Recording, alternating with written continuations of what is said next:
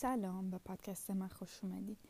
قسمت قبل در مورد خانواده رفیع با هم دیگه حرف زدیم. این قسمت می‌خوایم بریم فرانسه شهر نانت که توی قلب فرانسه هستش.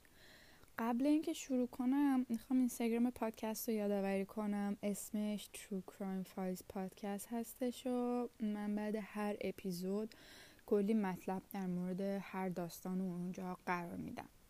خب شروع کنیم. توی مرکز شهر نانت جایی که مردم قشر متوسط زندگی می‌کنن یه خونه وجود داره که بین مردم اونجا هاوس آف ترور معروف هستش. یه خانواده شیش نفره توی این خونه زندگی می‌کردن که طبق گفته همسایه های خانواده پرجنب و جوشی بودن. زندگیشون همیشه جریان داشته. پدر خانواده اسمش کونت زاوی دوپونت بوده و یه بیزنسمن موفقی بودش. من فرانسوی بلد نیستم. برای همین ممکنه که اسمشون رو اشتباه تلفظ کرده باشم. در همینم عذر می‌خوام. آقای دوپونت مردی آروم و خندون بوده. اسم همسرش اگنس بوده و توی یه مدرسه کاتولیک کوچیک کار می‌کرده. همطور که گفتم چهار تا بچه داشتن که آرتور بزرگترین بچهشون بوده. یه پسر جوان خوشی بودش و اون موقع ها 20 سالش بوده و یه کالج کاتولیک میرفتش. بعد اون توماس بودش که 18 سالش بود. یکم خجالتی بوده مثل اینکه موسیقی رو خیلی دوست داشته. تو این زمینه هم آموزش می‌دیده بعدیش ان بوده که 16 سالش بوده. خیلی خوشگل بوده و مدلینگ کار می‌کرده. از نظر درسی هم بین خواهر برادراش بهترین بوده. و یه مدرسه خصوصی کاتولیک می‌رفته با برادر کوچیکترش که اسمش بنوا بوده و 13 سالش بوده و خیلی درام دوست داشته. از بیرون که نگاه می‌کردین پروفایل ایدال یه خانواده رو داشتن در کل. همسرشون تعریف می‌کنه که روز دوشنبه 11 آوریل سال 2011 حدودای ساعت دو بعد از ظهر می‌بینن که این خونه اصطلاحا تعطیل شده انگار مثلا. همه در و پنجره ها رو بستن و روی در خونه کاغذ, کاغذ گذاشتن و روش نوشتن که لطفا دیگه اینجا نامه ای نذارین ممنون. پنجره خونهشون کرکره داشتن. این کرکرم همیشه باز بودن. یعنی حتی وقتی که می‌رفتم مسافرت هم اون کرکرها باز بودن. ولی اون روز برای اولین بار کرکرها پایین بودن. دیگه بعد دو روز یعنی 13 آوریل همسایه ها شک می‌کنن. زنگ می‌زنن پلیس. پلیس که میان خب پلیس های local بودن. برای کنترل روتین اومده بودن که ببینن آیا همه چی روبراه هستش یا نه. زنگ در رو می‌زنن. خب کسی در رو باز نمی‌کنه. در رو حالا باز می‌کنن و اینا. وقتی میرن توی خونه همین چیز عادی به نظر می‌رسیده. فقط یه سری ملافه و پتو دیگه نبودن و در بعضی از کمدان باز بودن. ولی همین چیز عادی بوده. یعنی چیزی اونجوری به نظر نمی رسید که بخوان پلیسا پرونده باز کنن. انگار که خودشون به خواست خودشون مثلا مسافرتی چیزی رفتن. ماشینشون هم نبود. اون موقع یه سیترون C5 داشتن. این ماشین عکسش حتما توی اینستاگرام می‌ذارم. یه ماشین خیلی بزرگ و جاداری نیستش. یه ماشین عادی سواری عادیه. و قطعا برای 6 تا بزرگسال و دو تا سگ و چمدون اینا جا نداره. یعنی خب خیلی عجیبه که این 6 نفر با دو تا سگ و چمدون با این ماشین کجا می‌خوان برن؟ اصلا جا نمیشن توی این ماشین. و خب این چیز عجیب بودش که اون ماشینم اون موقع اونجا نبودش. طی روزای بعد برای خانواده اگنس و زاویه یه سری نامه میره. توی نامه ها نوشته شده که همونطور که می‌دونین آقای دومونت با آمریکا ارتباط داره. دولت آمریکا آقای دومونتو برای مأموریت منحل کردن یه گروهی که توی کار مواد مخدر بودن فرستاده. قرار مأموریت سختی باشه مدت زمان زیادی نتونین ازش خبر بگیرین. ماها شناسنامه رو عوض کردیم و نمی‌تونیم باش باتون در, در ارتباط باشیم خلاصه نامه این بوده. در واقع پیام اصلی که نامه میرسونده این بوده. آقای دومونت بنا به خودش خب آدم سرشناسی بوده. از یه خانواده با پرستیژ و اصل و نسب بوده. خیلی خفن بودن در کل. حتی نسل قبلیشون توی فرانسه قصر داشتن مثلا. اوایل دهه هشتاد بوده که آقای دومونت با اگنس آشنا میشه. موقع 20 سالش بوده. اگنس هم یه 16 یا 17 سالش بوده. خیلی هم دوستش داشته زاویه رو. آقای دوموند خیلی تفریح و سفر و ماجراجویی رو دوست داشته در کل. این میشه که اگنس رو ترک می‌کنه توی اون سالا و میره دنبال سفر و ماجراجویی خودش. چند سال بعدش که برمیگرده می‌فهمه که اگنس از یکی دیگه حامل است. به طور خیلی عجیبی هم با اگنس ازدواج می‌کنه و بچه هم حتی نگه میداره. حتی فامیلی خودش هم به اون بچه میده. آقای دومات نامه هشت صفحه برای دوست آشنا و فامیل و اینا فرستاده بود دیگه.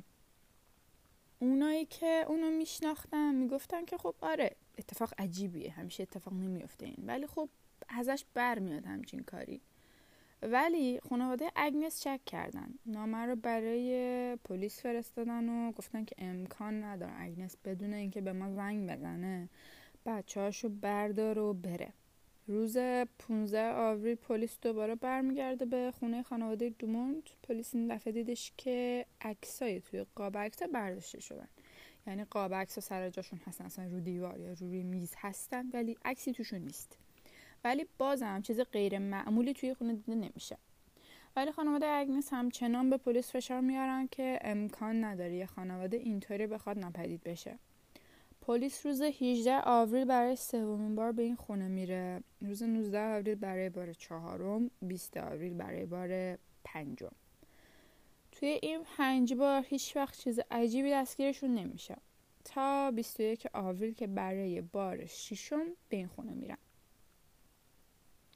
مامور پلیس زیر تراس خونه یه چیز عجیبی پیدا می‌کنه. تراس خونه رو به حیاط خونه بوده. و مثلا اون کف تراس با کف زمین مثلا حدود یه متر اینطور فاصله داشته. شروع می‌کنم به کندن اون زمین زیر تراس. از خاک بوده دیگه. حیات خونه بوده خاک بوده. شروع می‌کنم به کندن زمین و یه سری کیسه زباله پیدا می‌کنن که سرشون با چسب نواری پهن بسته شده. کیسه های زباله رو که باز می‌کنن یه سری اجساد رو توش پیدا می‌کنن که پایین تراس خونه خاک شده بودن. جسدا لای ملافه و پتو پیچیده شده بودن. بعدم توی کیسه های زباله گذاشته شده بودن و با چسب نواری سرشون رو بسته بودن. توی این کیسه های سری وسایل مذهبی هم بودن. مثل مثلا شم، صلیب، مجسمه و اونجور چیزا. جسد اگنس، آرتور، نبا و ان یه جا بودن. پیش هم بودن و کنار جسد این چهار تا جسد دوتا سگشون هم پیدا میشه یه جای دیگر هم که می‌کنن جسد توماس هم پیدا می‌کنن. اینجا جسد یه نفر نیستش. جسد زاویه اینجا نیستش و خب وقتی که جسد اون نیست پس توی این شرایط مجرم درجه اول آقای دومون شناخته میشه.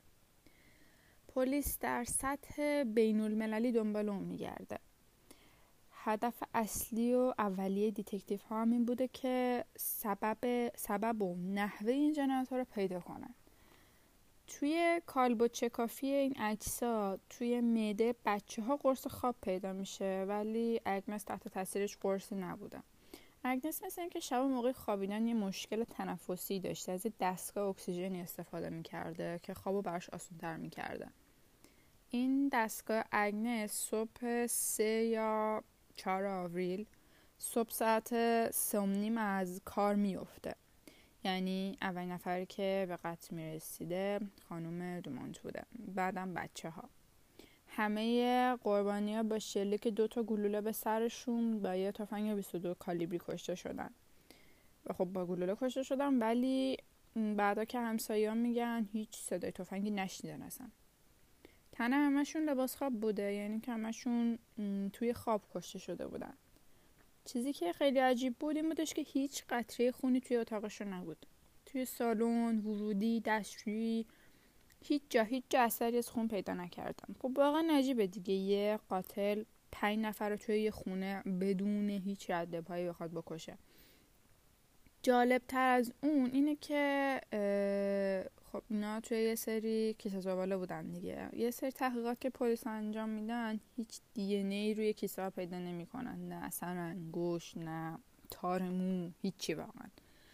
یعنی هیچ مدرک فیزیکی که نشون بده آقای دومونت مرتکب این جنایت شده نبود اصلا. همونطور که گفتیم آقای دومونت از یه خانواده با نسبی بودش. اینکه بخواد بچه های خودش رو بکشه یعنی اینکه نسل آینده خانواده خودش هم بخواد از بین ببره دیگه. که خب این یه اتفاق وحشتناکی هستش برای خانواده اصیل فرانسوی. آقای دوموند اوایل سال 2000 با خانوادهش واقعا سعی کردن که برن آمریکا زندگی کنن اما نشد برگشتن.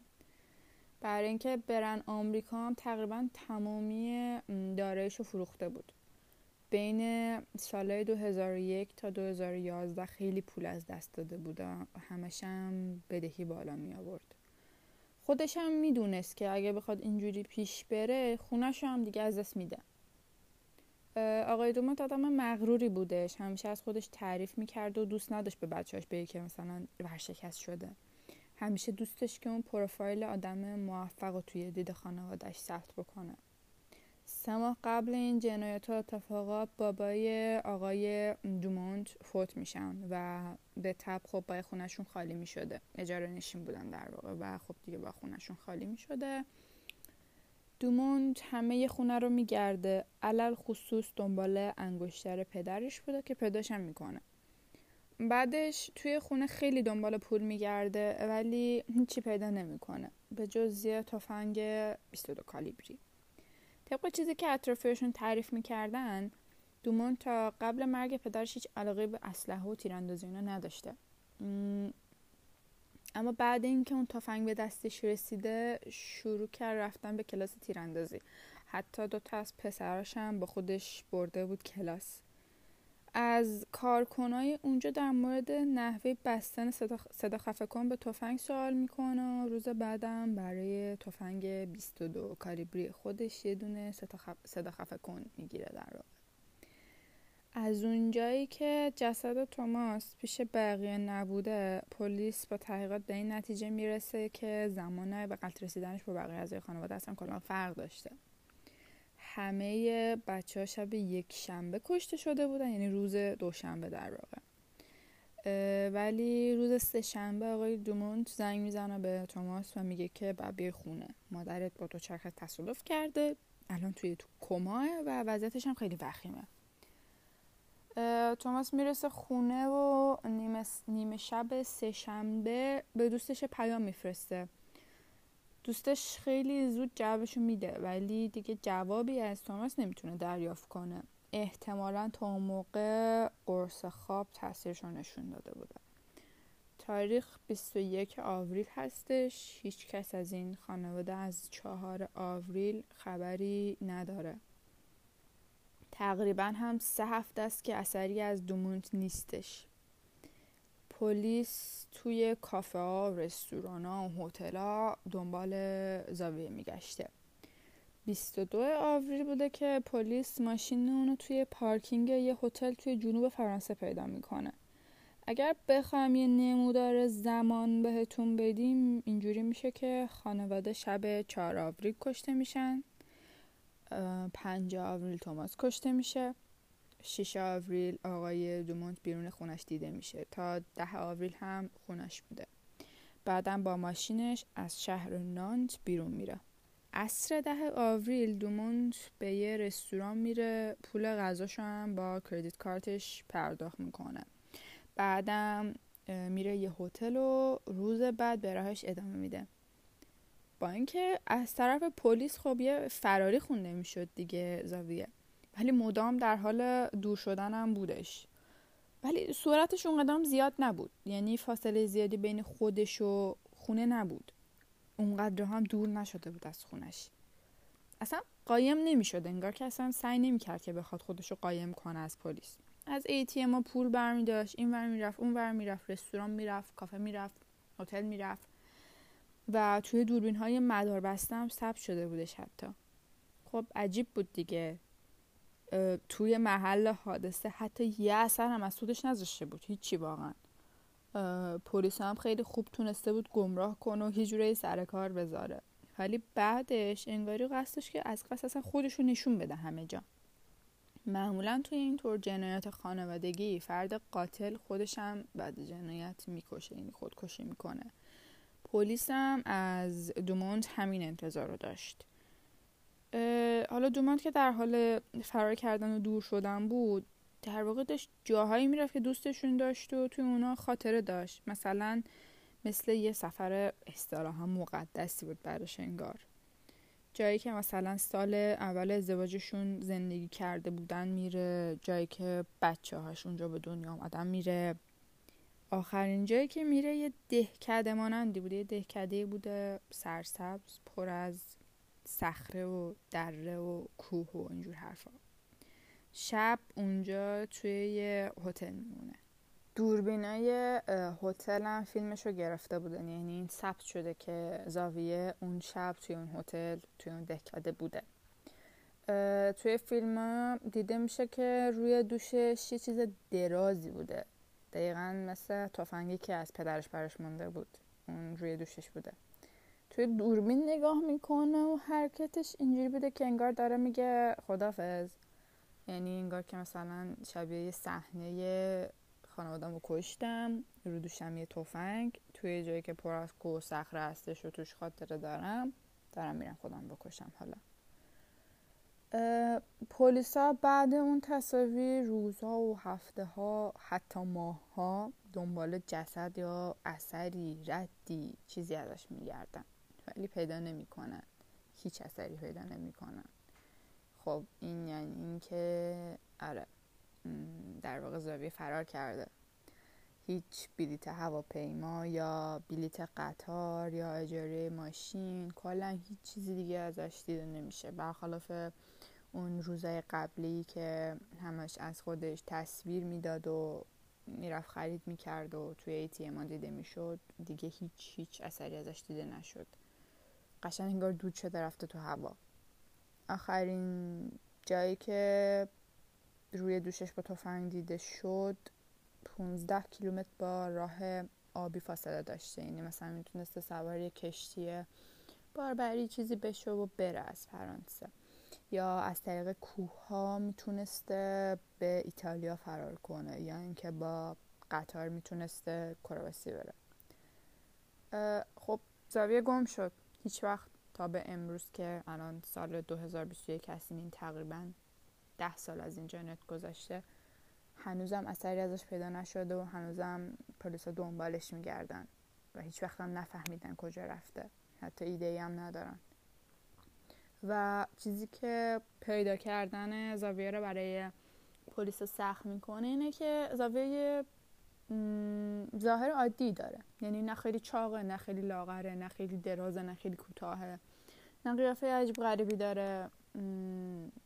یه آدم عادیه ظاهرا. یعنی شما خیلی آدم رو می‌تونین پیدا کنین توی همین کوچه و خیابون. حتی همین اگه برین دم در خونتون خیلی آدم رو پیدا می‌کنین که میگین شبیه زاویه است واقعا. به خاطر همین خب پیدا شدنش رو خیلی سخت می‌کنه. انگلیسیش خوب بود از زاویه. میگن که ممکنه که مثلا سوار کشتی باربری شده باشه و یه جا رفته باشه مثلا هامبورگ رفته باشه یا مثلا از اونجا هم رفته باشه آمریکای جنوبی. در واقع بیشترین احتمالی که میدن اینه که آمریکای جنوبی رفته باشه. می‌تونسته موهاش مثلا از ته بزنه و یه تحت شبیه اونا داشته باشه و اصلا متفاوت دیده نشه. مثلا می‌تونسته آرژانتین رفته باشه. ولی خب میگم دیگه هیچ ایده ای ندارن که کجا رفته. هیچ جام دیده نشده از اون به بعد.